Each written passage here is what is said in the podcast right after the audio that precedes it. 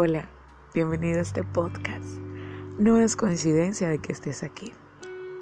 Y quiero hablarte hoy de que el silencio del Señor no es el silencio de los hombres.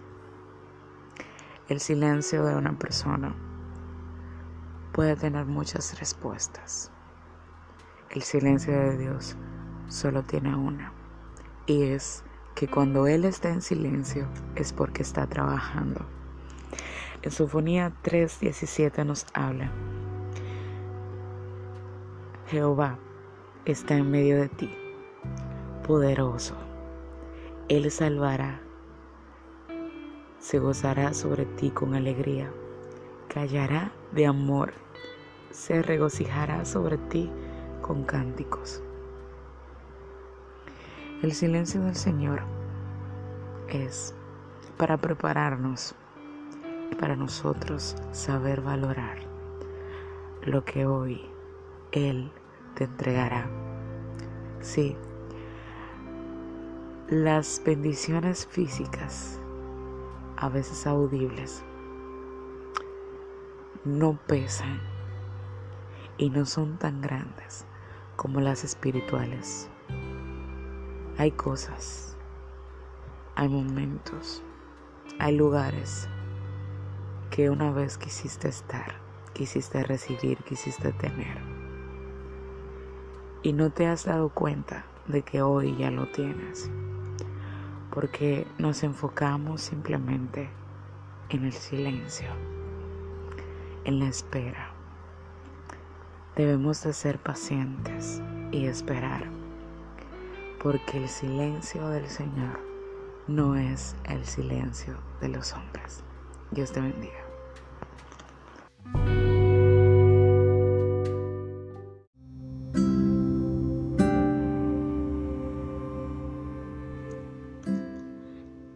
Hola, bienvenido a este podcast. No estás aquí por coincidencia. Solo escucha porque este mensaje será de gran bendición para tu vida. Gratitud. Muchas veces hemos escuchado esta palabra y creemos que simplemente decir gracias es el mero símbolo o la mera expresión de ser agradecidos. Y es más que eso, porque podemos buscar en nuestras pymes, en Salmo 100 dice, Cantad alegres a Dios, habitantes de toda la tierra. Servir a Jehová con alegría. Venid ante su presencia con regocijo. Reconocer que Jehová es Dios. Él nos hizo y no nosotros a nosotros mismos. Pueblo suyo somos y ovejas de su prado. Entrad por sus puertas con acción de gracia, por sus atrios con alabanzas. Alabadle, bendecid su nombre, porque Jehová es bueno para siempre y su misericordia y su verdad por todas las generaciones.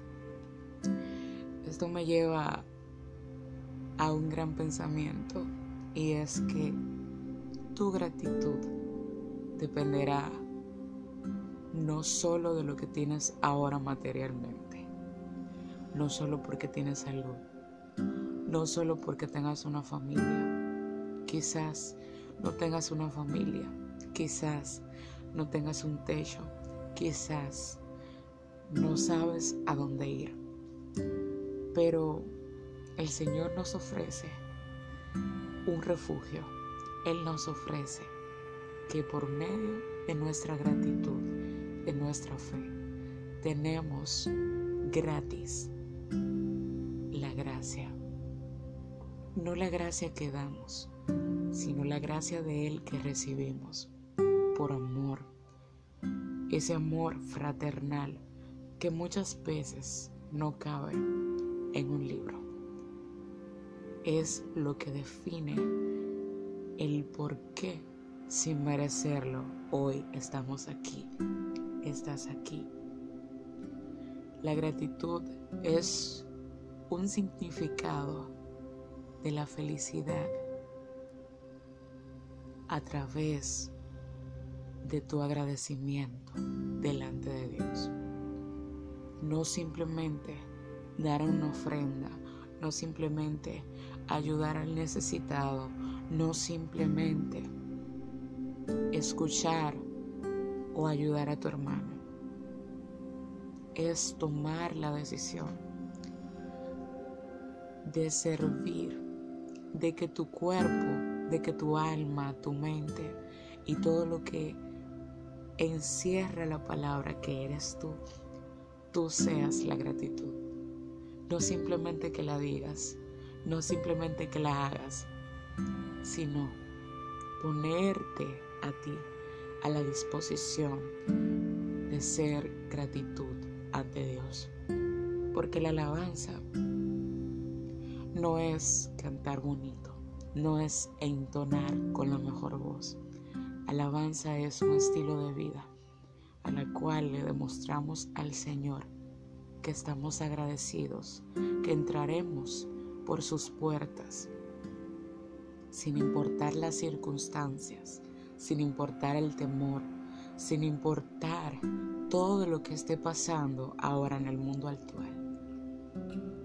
Seamos agradecidos, que nuestra fe sea tan fuerte, más y más cada vez que nuestras dolencias, que nuestras preocupaciones, que seamos como olor fragante de adoración para nuestro Señor.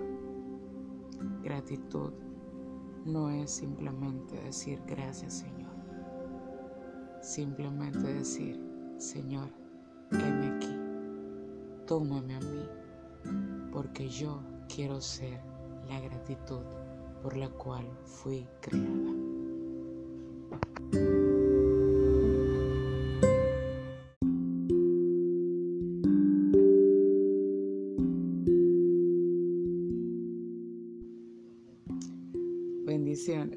Bienvenida a este podcast. Sé que estás ahí y no es por coincidencia. Quiero compartir contigo este hermoso Salmos 42. Y su palabra se lee en el nombre de Jesús. Como el siervo brama por las corrientes de las aguas, así clamo por ti, oh Dios, el alma mía. Mi alma tiene sed de Dios del Dios vivo. ¿Cuándo vendré y me presentaré delante de Dios? Fueron mis lágrimas, mi pan de día y de noche, mientras me decían todos los días, ¿dónde está tu Dios? Me acuerdo de estas cosas y derramo mis lágrimas dentro de mí, de cómo yo fui con multitud y la conduje hasta la casa de Dios entre voces de alegría y de alabanza, del pueblo en fiesta. ¿Por qué te abates, oh alma mía, y te turbas dentro de mí? Espera en Dios, porque aún he de alabarle, salvación mía y Dios mío. Mi Dios mío, mi alma está abatida en mí. Me acordaré, por tanto, de ti desde la tierra del Jordán y los hermonitas desde el monte de Mizar. Un abismo llama a otra voz de tus cascadas, todas tus ondas y tus olas han pasado sobre mí, pero de día mandará Jehová su misericordia y de noche su cántico estará conmigo mi oración al Dios de mi vida. Diré a Dios, roca mía, ¿por qué te has olvidado de mí? ¿Por qué andaré yo enlutado por la opresión del enemigo? Como quien hiere mis huesos, mis enemigos me afrentan, diciéndome cada día, ¿dónde está tu Dios? ¿Por qué te abates, oh alma mía? ¿Y por qué te turbas dentro de mí? Espera en Dios, porque aún he de alabarle, salvación mía y Dios mío. Este salmo es tan impactante porque revela que David estaba en medio de una tribulación, en medio de necesidad, en medio de consolación, en medio de escuchar la voz del Señor para saber qué hacer. Sé que este momento quizás no sea muy alegre para ti. Quizás estás pasando por una situación terrible en la cual digas, ¿será que Dios se olvidó de mí? ¿Será que Dios se ha olvidado del mundo porque hay tanta maldad? ¿Será que Dios se olvidó de mis ruegos y de mis oraciones? Pero este salmo nos habla que Él se animó Él mismo en medio de la tribulación, en medio del dolor, en medio de la fatiga, en medio de la queja. Él dijo, ¿por qué te abates, alma mía? Y hoy quisiera que tú te preguntaras a ti mismo y digas, ¿por qué te abates, oh alma mía? ¿Por qué permites que los pensamientos te hieran? ¿Por qué permites, oh alma mía, que las murmuraciones, que las malas decisiones de otra persona te acongojen, te encierren? Alma mía, si esperas realmente en Dios, tranquila, está en paz.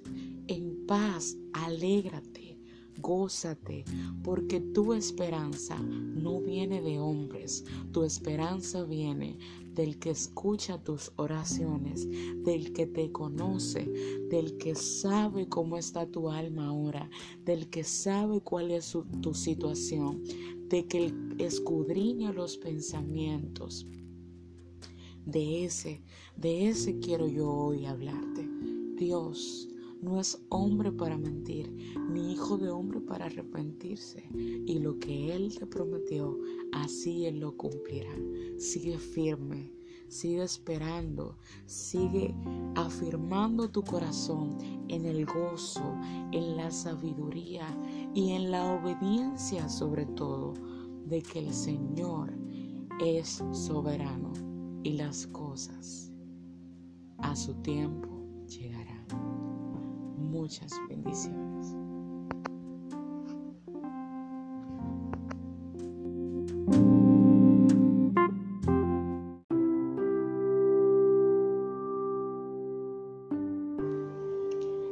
Quien te merece es quien está ahí, junto a ti, en los días buenos, en los días felices, en los días malos, en los días donde ni siquiera tú mismo te conoces donde sientes que el mundo a veces se derrumba, pero también cuando se reconstruye.